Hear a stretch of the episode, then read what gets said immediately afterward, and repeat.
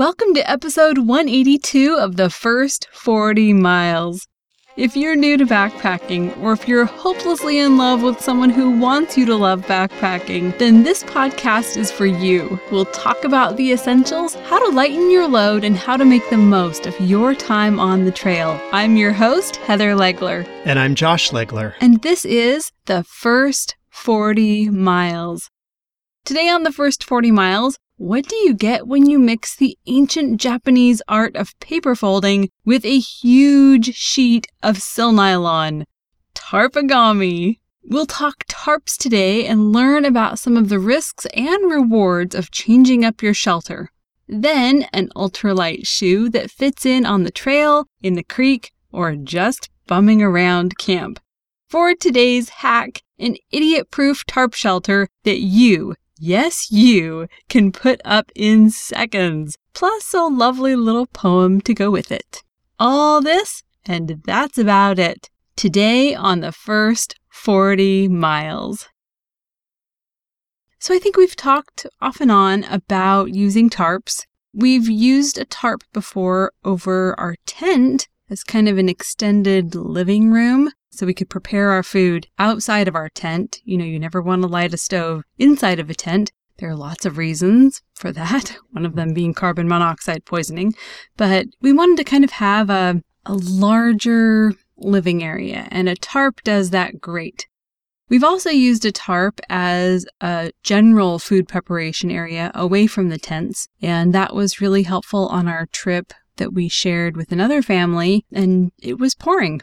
And it was snowing, and then it was pouring again. So it was really nice to have that tarp set up so that we could all gather underneath it. And as we were shivering, uh, put together our little meals, and then uh, eventually go home. So it was a nice little uh, group shelter, I guess. That tarp was the only semi-dry place in the entire camp between two families. You know, we were putting up our tents, hoping that they would stay somewhat dry inside, but the only way to be outside of the tents and be, I don't want to say dry, but not drenched, maybe, was mm-hmm. uh, was under this tarp, which was, I can't remember which tarp it was. It doesn't seem like it was very big, but maybe it's because we had so many of us yeah, huddled under were, it. There were, what, twelve of us on that trip? Yeah. So yeah, it was a pretty big group. Um, and then we've also used tarps for putting over the boys when they sleep in their hammocks. So we have used tarps. We just haven't used tarps as a shelter, like as a standalone. That's all we're going to use. It's all that's going to be between us and the sky.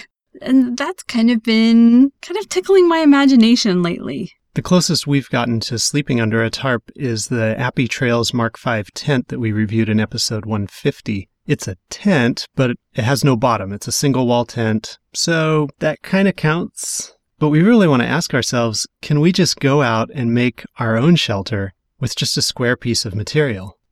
So I started tinkering with tarps just at home in our backyard. I did a little D I Y tarp project where I took some one point five mil window insulation and made a seven by ten tarp out of it, just using some Gorilla Tape and some plastic milk jug pieces, just stuff I cut out of a milk jug, um, and just wanted to experiment with putting it up. Just seeing how much coverage I got and what I could do with a seven by ten tarp. Now, seven by ten is not a normal standard size. Usually they come in eight by ten or ten by ten or ten by twelve, even five by seven. But that's about the size you would need for a ground cloth. I, I mean, I guess it would be a one-person tarp that you could do something with, at least, kind of a survival tarp. So anyway, I had a lot of fun just kind of messing around with it. One of the funny, kind of quirky things about this tarp that I made is completely see-through. It's transparent. And so I loved that idea of maybe using a transparent tarp and just at night being able to see the stars and in the morning see what's going on around you. Just having that transparency. You know, it's so popular in governments these days. Yeah. Low on privacy, but high on connection to nature. Yeah. And maybe it's sort of an in-between step to camping with no shelter at all. Uh, true.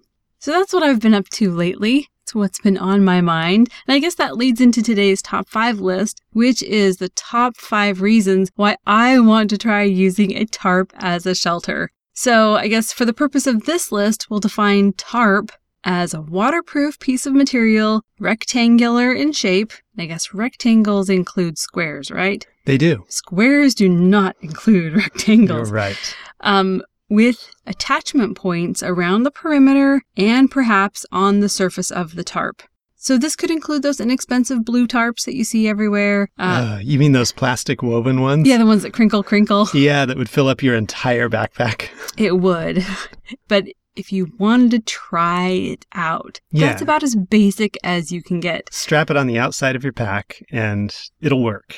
And then, of course, as you go up in price, the weight drops and you can get Silnylon tarps, or even Cuban fiber or Dyneema tarps. So there's a wide range of tarps that you can use, and all of those tarps can be used for tinkering or for actually taking out on the trail.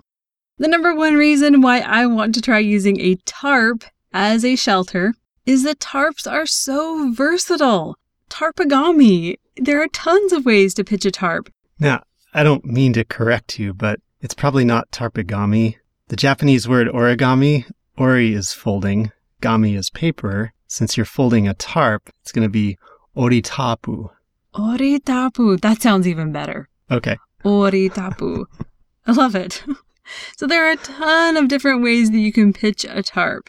You can have a shelter that's completely enclosed. You could have a shelter that's pitched over you, but there are no walls. Or you could have a shelter with just one wall and then a ceiling over you to kind of shelter you from wind or rain.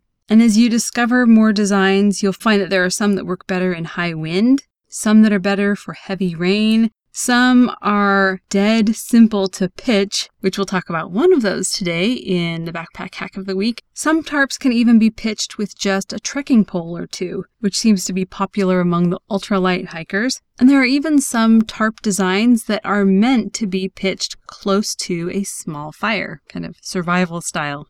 As you've been researching tarp setups, it's amazing how many YouTube videos you've found demonstrating all these different ways to configure and set up a tarp. And you found this uh, diagram, I guess, that has sixty-six tarp setup examples, all different types. Like you were saying, some are just a ceiling. Some are a ceiling with two walls or slanted down. Uh, some are a ceiling, a wall, and a floor with another side open. Just so many different configurations, all from one piece of material. And if you're getting as excited as I am about tarps, we have the perfect tarp info page for you. It was compiled by David B. McPherson, and we'll have the link in today's show notes. It will answer almost every single question you have about tarps.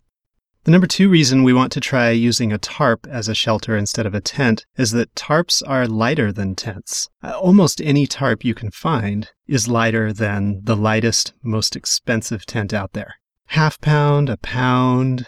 I mean, a really heavy tarp might be two pounds, and that's at the low end of weight for tents. One way that they can be so light is that uh, in many configurations, they are floorless. Of course, you could bring a separate tarp as a ground cloth if you need it, if the ground's going to be wet. And then another big factor in their weight is that they don't have all those complex pole structures that most dome-style tents have. Well, those poles, I mean, the weight really adds up with all these different poles going everywhere.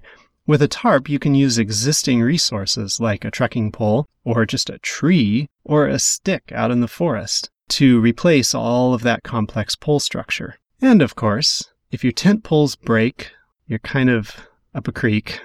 If the tree that you're using for your tarp breaks, that would be kind of strange, but you just find another tree. Like, you can always make the tarp work if you have the skills to do it. I think that's a really important point, though, if you have the skills to do it, because it takes a little bit of finessing sometimes to get some of these trickier pitches really stable and taut. And it is a moment of pride when you can put up a tarp and have it taut and symmetrical and beautiful. It's it's a structure. It's your home, and you're proud of it, and it's it looks safe. Looks like a place you could spend the night. So definitely, there are some skills that you'll have to learn along the way if you want to feel comfortable with putting up a tarp and actually using it as a shelter. And that brings us to the number three reason why I want to try using a tarp as a shelter, and that's because it requires learning new skills. I think after you've been backpacking for a little while, pitching the same tent over and over, maybe there's a little bit of, you know, comfort and security mixed with a little bit of boredom.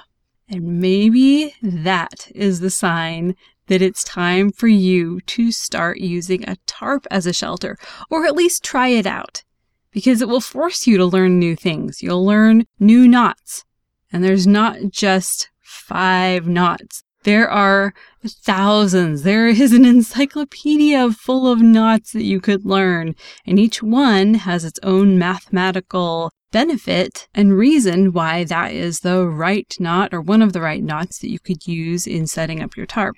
You'll also need to learn how to protect yourself from weather. Maybe this is a little bit of weather prognosticating that you'll need to learn.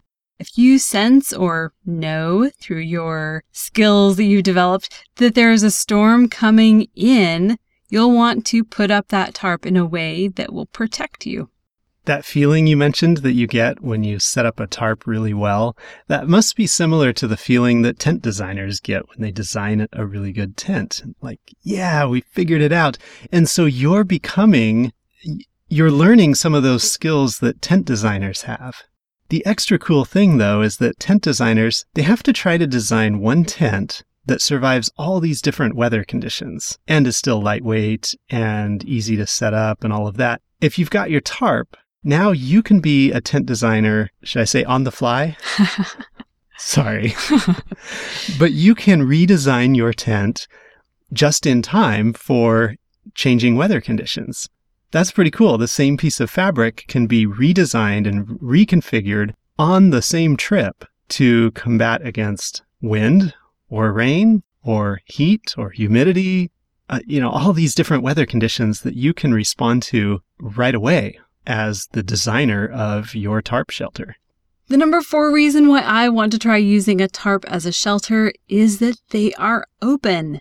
And this is a benefit that I discovered when we did the Hang Your Own Hang trip with Jonathan, and we tried hammocks for the first time. I really loved having a tarp over the hammock and being able to see out into the forest. I loved that it was open. I thought it would be scary, but it wasn't. It actually gave me a little more security. There was less mystery about what was lurking out in the forest, and I could just open my eyes and see. It was trees and uh, pine cones falling out of the trees. It wasn't footsteps near my tent. You talked about that paradox in episode ninety, where we did the trip with Jonathan and thought it's going to be so scary to just be exposed and not have a wall around us, and then discovered that actually having that visibility and connection with nature was reassuring to you. Yeah, and then another benefit of having an open tarp instead of a battened down shelter or a tent is that you get some great ventilation. So if you're on a really hot trip, you can set up this tarp and still have the breeze blowing through.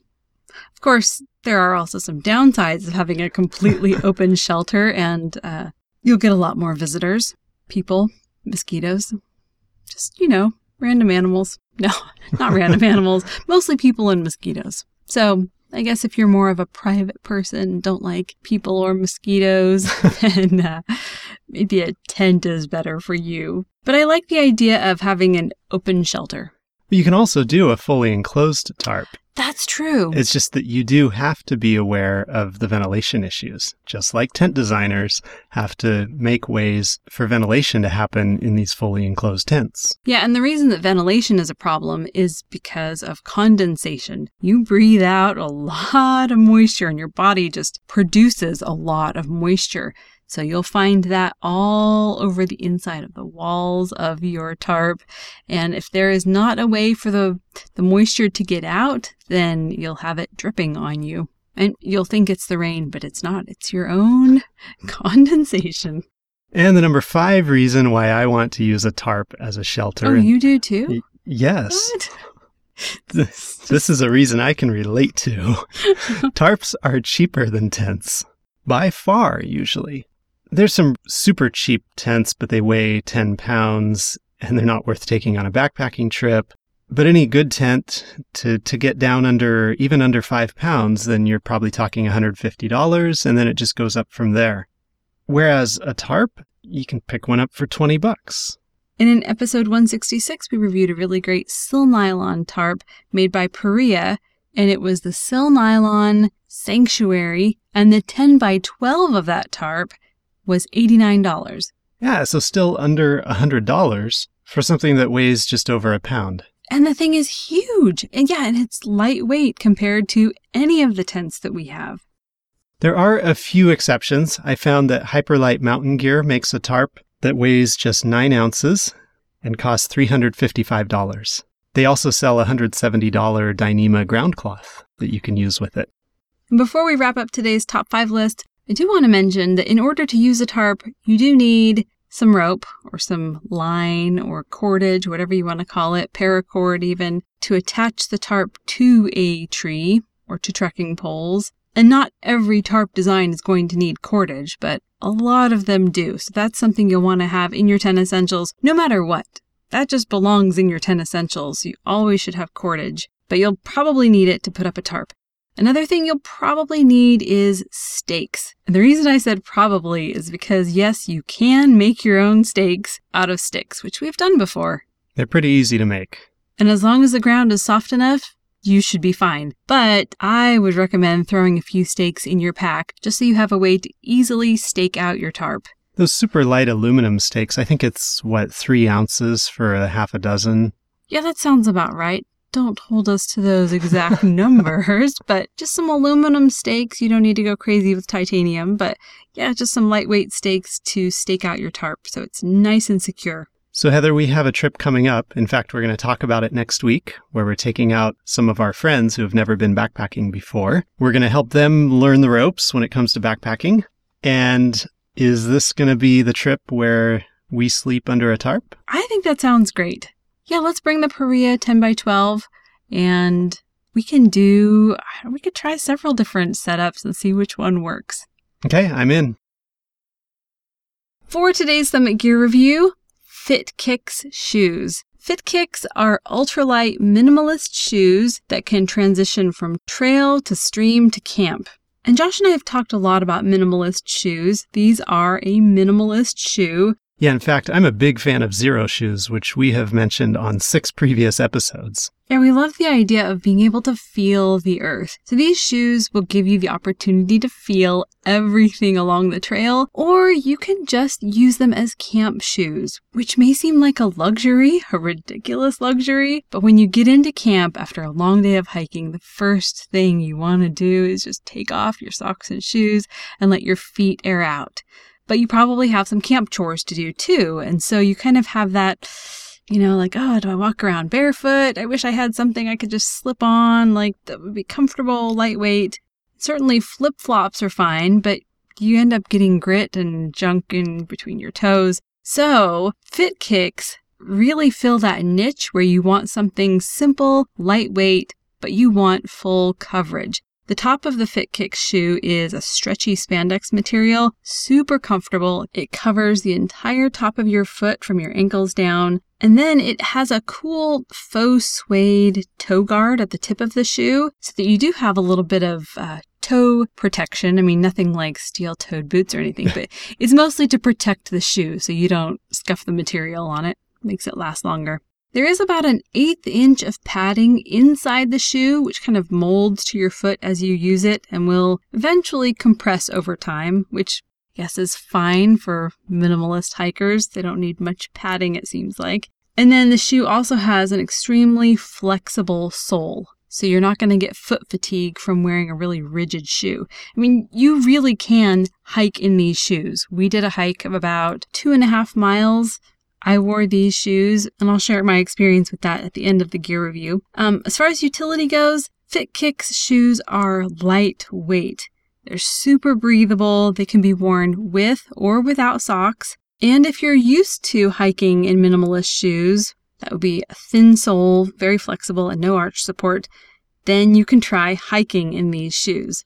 These are going to be really great river crossing shoes. They'll protect your feet from sharp rocks, which is really important when you're crossing rivers. And then after you've crossed the river, they can easily be hung to dry by attaching the shoe's elastic strap to the outside of your pack. For mass, the FitKicks weigh about seven or eight ounces for the pair, depending on the size that you get. A lot of people think of Crocs as a really lightweight pair of shoes, but Crocs are between eleven and sixteen ounces a pair, and they're not very compressible. They're a really bulky kind of shoe, plus they don't have something that grips onto your heel, so they're a little more like flip-flops where you're always kind of grabbing with your toes to just keep them on. So FitKicks are great because they're very lightweight and at the same time entirely surround your foot, stay very well attached to the foot. You don't have to do that toe grabby thing every time you step. For maintenance, you'll just want to rinse off any chunky stuff like grass, mud, or sand that's attached to the bottom of the shoe. Then throw the FitKicks in the washing machine with similar colors, and you can use some mild detergent and cool temperatures. Or you can just walk through a stream or kind of rinse them off in the stream with no detergent and just kind of get the big chunks off. FitKicks can also be washed by hand in a sink, which is how I clean mine. You had fun the other day trying to get slug slime off of your FitKicks. Yeah, that stuff. That stuff sticks. I think the only way to get it off is with rubbing alcohol.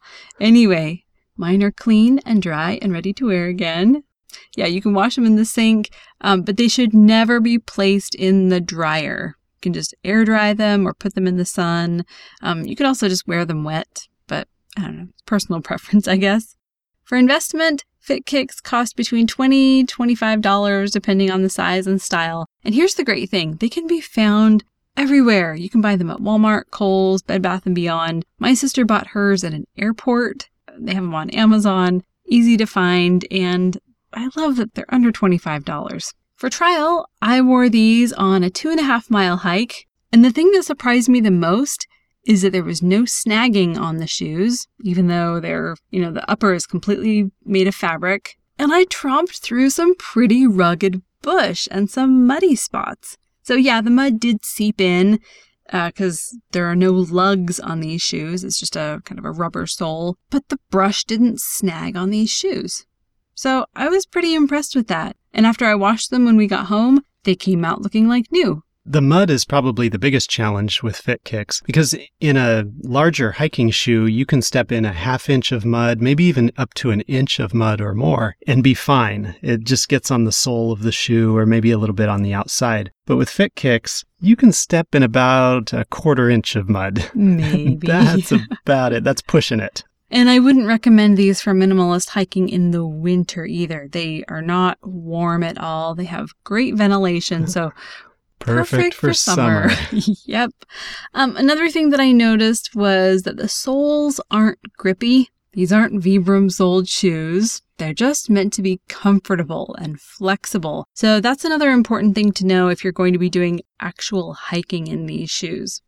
I am a basic black kind of girl, so the pair that I have are black and gray, but they have a really fun selection of prints for the shoes and colors and designs, styles. Uh, they also have kid sizes, which is great. If you have some new hikers and you're going to be doing some short trails, these shoes make it so the kids can feel what's on the trail. And I think that's a really cool sensory experience for kids.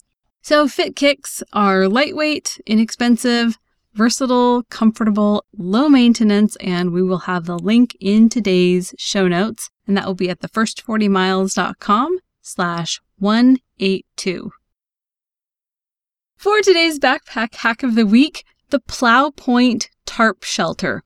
I love this tarp setup. We picked something today that was fast, easy, idiot-proof, and that would be a secure shelter for a first-time tarp user, and everyone should have at least one tarp shelter in their tool belt of knowledge so that if you do end up dropped in the middle of the Yukon with a ten by ten tarp, you're going to know what to do with it. You're not going to do the pitiful burrito roll method where you wrap yourself up in the tarp like a burrito and lay there until someone rescues you.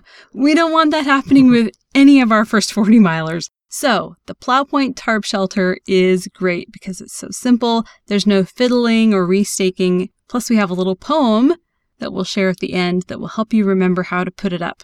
So you'll need one square tarp, and I would recommend a ten by ten foot tarp or a three meter by three meter tarp. You'll need one tree.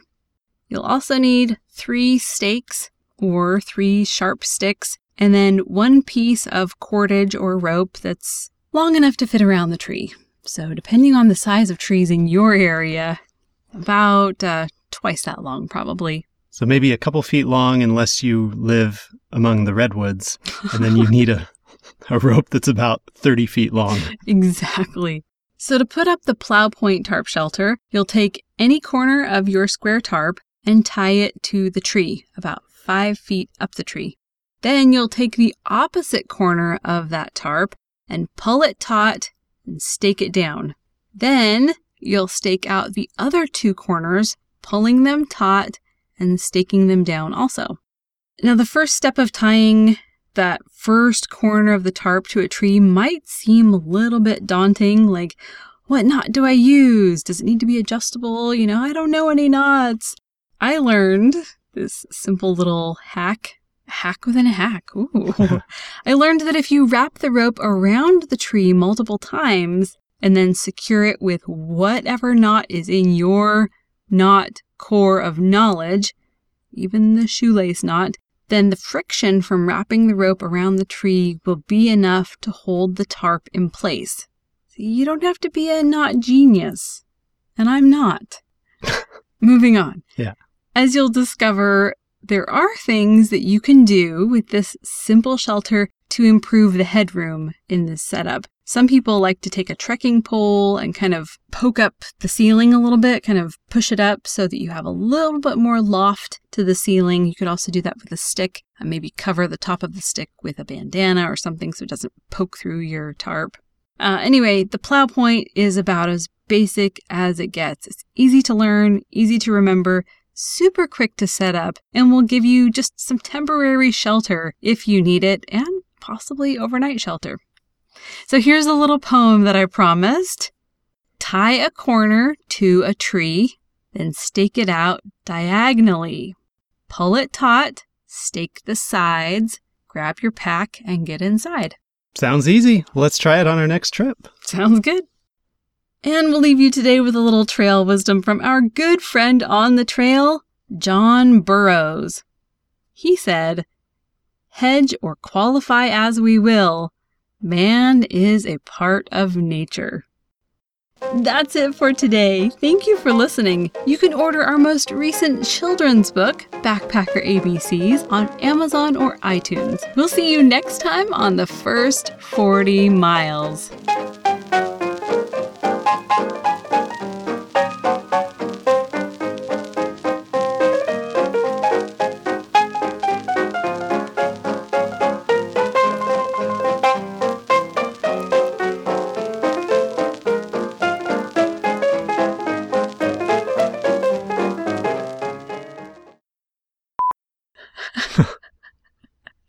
Okay, time to stop laughing.